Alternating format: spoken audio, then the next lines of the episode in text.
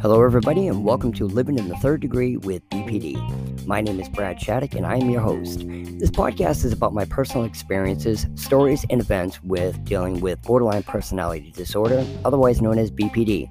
My experiences with BPD is due to my wife, now ex wife, who I have been with for 34 years, was diagnosed with BPD in 2012. And I want to share my experiences with you so that if you are someone who has somebody in your life with BPD, that you may relate to what I'm saying along with my personal tips and suggestions that may or may not work in your specific situation. And if you are someone who has been diagnosed or think you may have BPD, that you may recognize the signs and understand the havoc and turmoil that it can have around the people that are involved in your life.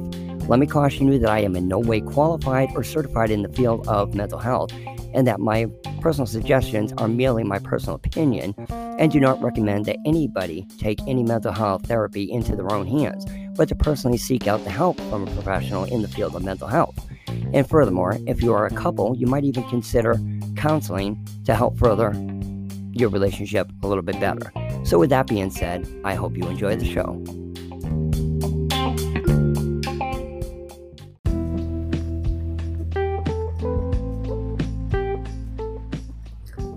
Everybody, and welcome to the Walking on Eggshells podcast. My name is Brad Shattuck. I'm your host and creator of this podcast.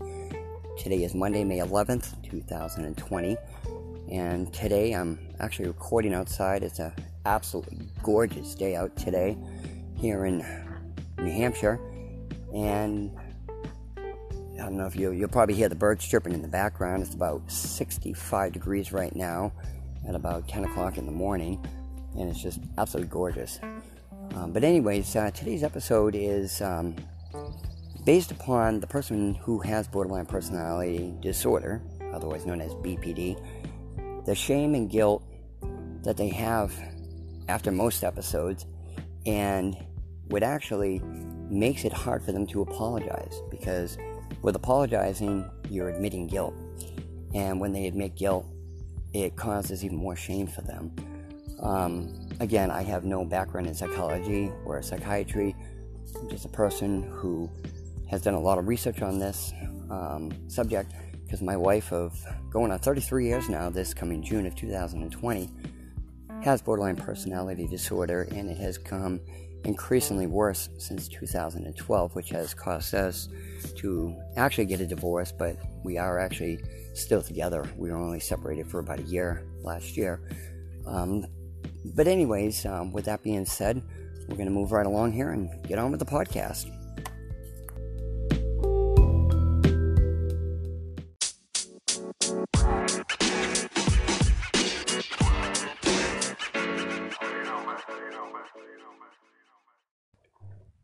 All right, so again, everybody, welcome. This episode is about shame, guilt, and apologies. or I should say, lack of apologies. but anyways, um, like I was saying in the intro, the um, person with BPD, um, it's hard for them to apologize most of the time, um, even if they wanted to, because uh, with anything, when you apologize, you're pretty much admitting to whatever you're being accused of or have done, and that causes the person with BPD a lot of shame and guilt which is hard for them to do because you have to have a lot of sympathy for them. They, like I said a hundred times, they didn't ask for this disorder. There's no cure for it. There's help for it, but there's literally no cure for it, or at least at this time.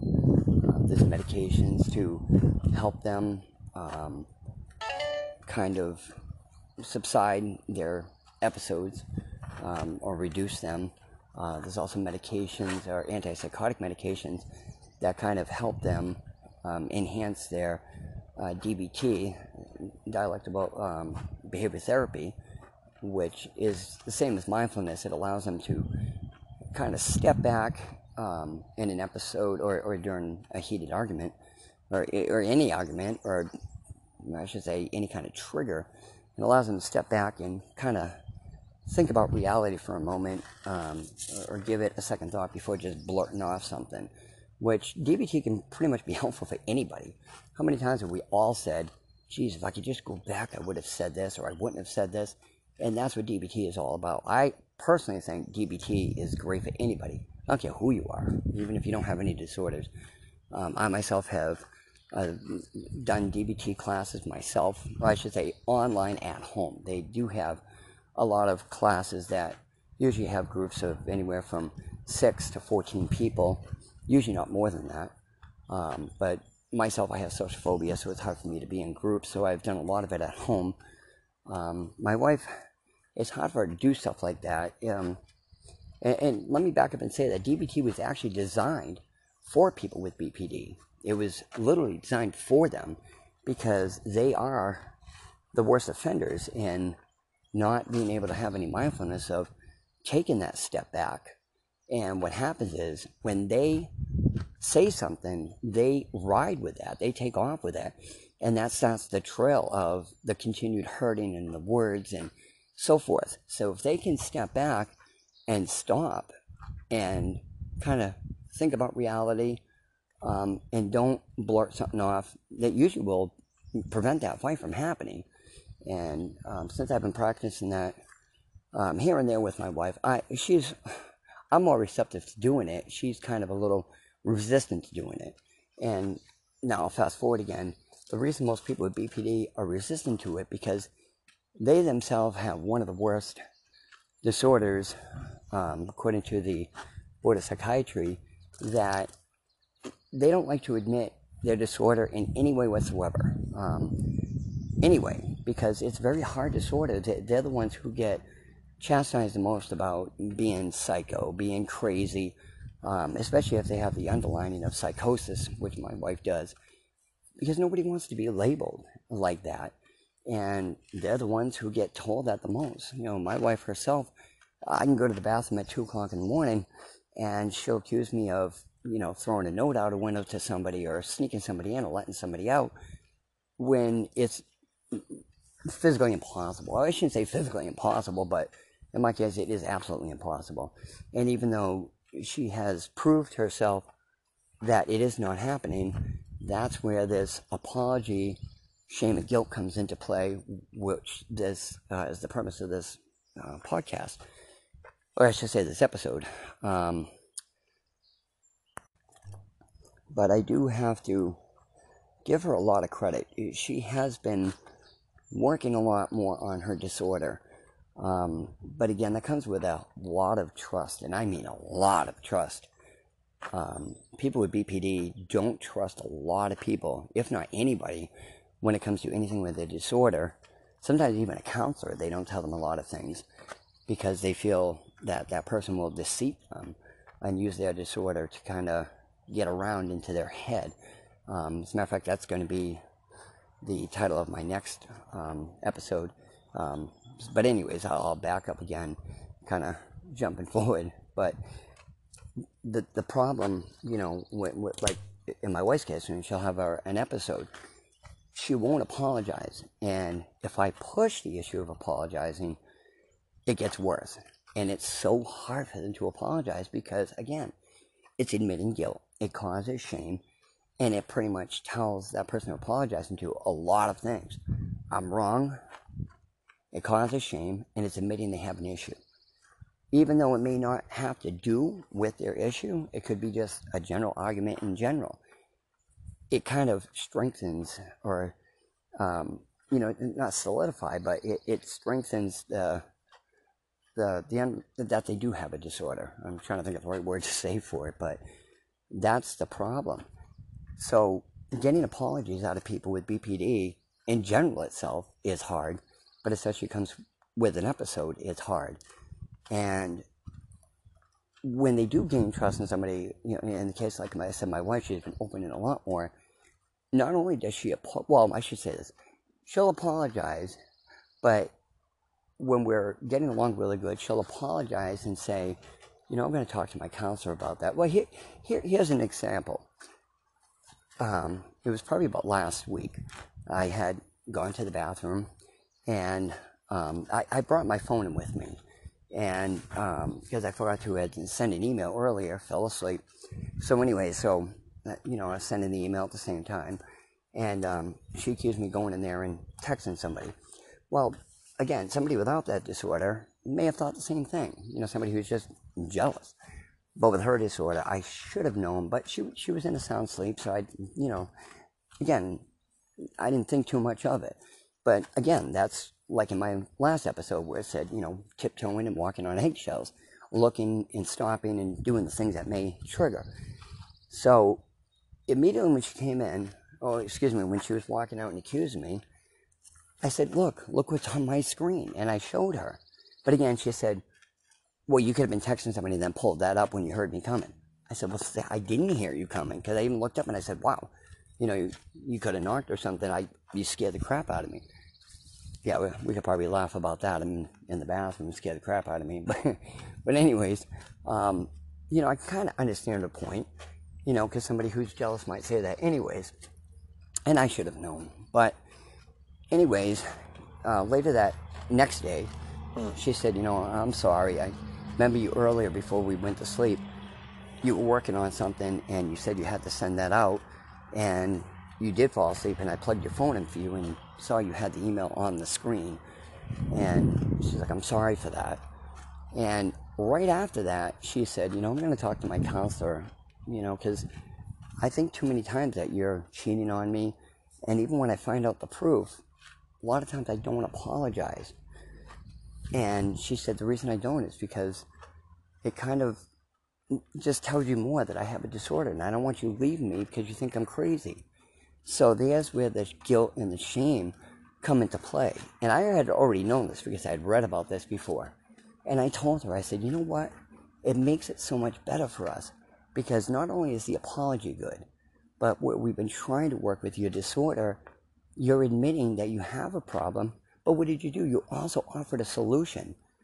You, uh, you actually already um, created a solution by apologizing and you said you're going to go further than that and speak to your um, counselor about it. And I said, you know, but at the same time, even if it wasn't with your disorder or not, you know I'm not going to leave you. I've been with you 33 years. You were the one that left me last year and divorced me. I've never abandoned you. I've always stood by your side. But that's part of their disorder. They constantly think they're going to be abandoned.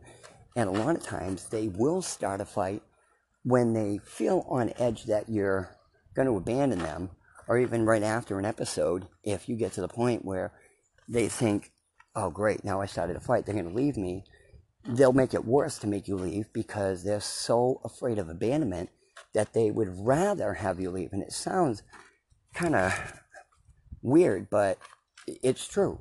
They, they it's so feared of being abandoned. That's their worst fear is abandonment. But they'll make you leave to make themselves abandoned rather than having you abandon them, beat you to the punch. And it really does kind of sound weird, but so isn't it a disorder? Um, sound weird to us. And that's the other part of them feeling so uncomfortable in their own skin. They didn't ask for this, they don't want it, um, and they feel very shameful. Like I said, so many people call them crazy, nuts, um, loony, I admit I've done it so many times in the past, but I can tell you one thing I have not done that. And there's so many things I have not done, and so many things I have done good since I did a lot of reading, um, audiobooks, research on this disorder because I love her so much. And I understand now that she didn't ask for it. And, you know, how it's so hard for them to carry this weight around. And it, it is, it causes so much shame. And they lose so many people around them and the last words they hear is, You're effing crazy. You're effing nuts. Get help for yourself. And at the same time, when they do get help for themselves, a lot of them think it's not working, it's not helping, and um, they resort to suicide. And they have an extremely high rate of suicide. And at the same time, they also, their char- characteristics um, put them in the category of impulsive spending, um, conspicuous um, sexual behavior, unsafe sexual behavior, drug abuse, alcohol abuse. Um, those particular reasons, I'm not exactly sure why. Um, the reason I haven't really got into those a lot is because my wife does not have those issues. She does not um, abuse any medications at all. She has one narcotic she takes. She does not abuse it. Matter of fact, she doesn't even take it most of the time like she's supposed to.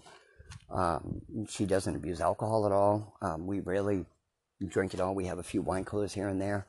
So those, I probably should read up on in case I ever do see those signs come along, but they haven't been an issue so far. But I'm thinking the reason they do is because it's a way for them, uh, especially when it would come to promiscuous sex or, you know, having, um, you know, one night stands, uh, you know, multiple partners here and there, is because it's a way for them to get love and get rid of that person before they do fall in love because they fear they fall in love and that person leaves them. It's not only hurtful for anybody, but with them having the fear of abandonment and you know the shame afterwards that they push that person away, they would rather leave them. So I can understand where that comes into play, but again, I haven't done a lot of research on that portion. But um, again, you know, like I said, when you admit something, uh, I'm sorry, when you apologize, you're admitting guilt. And, you know, like I said, with all of us, when, when you apologize, you're admitting guilt, and then most of us feel shame afterwards, you know, or another word for feeling sorry. If you're not truly sorry, you probably wouldn't feel the shame anyways. So, what I would suggest if you have a loved one, um, you know, that does apologize, that does have BPD, that's a lot.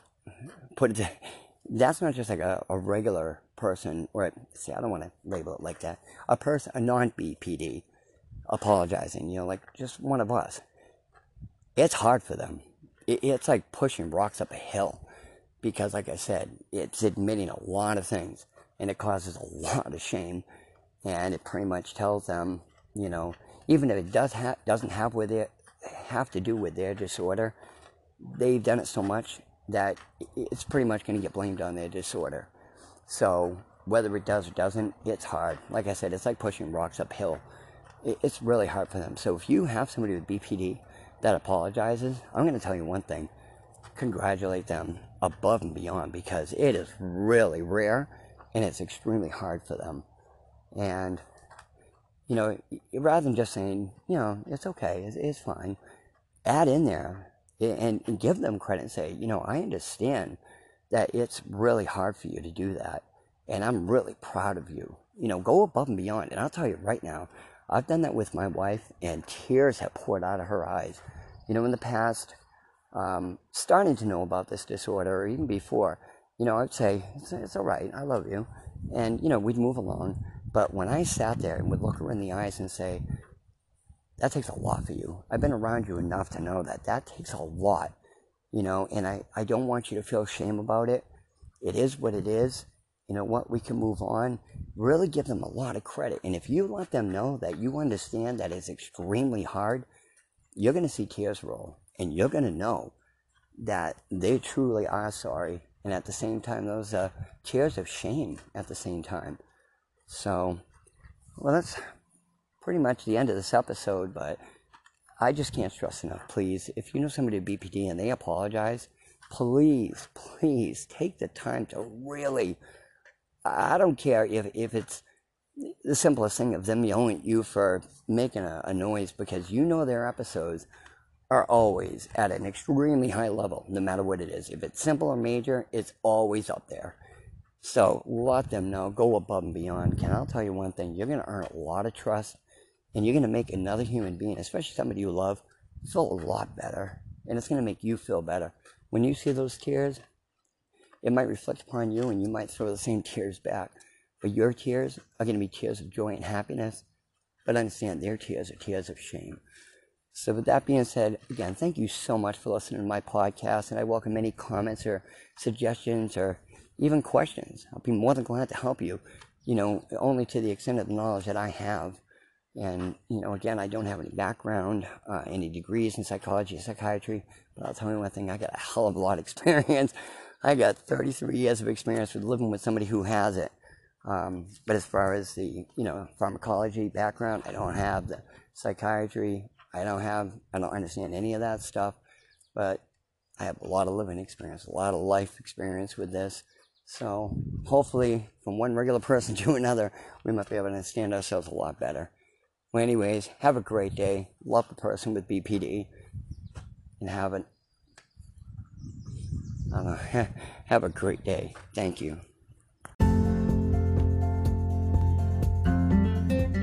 You've been listening to Living in the Third Degree with BPD. I hope you enjoyed the show, and please check out my many other episodes. I hope you get some beneficial suggestions from my experiences. And remember, we're all responsible for our own choices. I'd like to remind you that if you have someone in your life with BPD, try to understand them and love them as much as you can because they find it so hard to be able to understand themselves and love themselves. So, thank you again and have a happy life.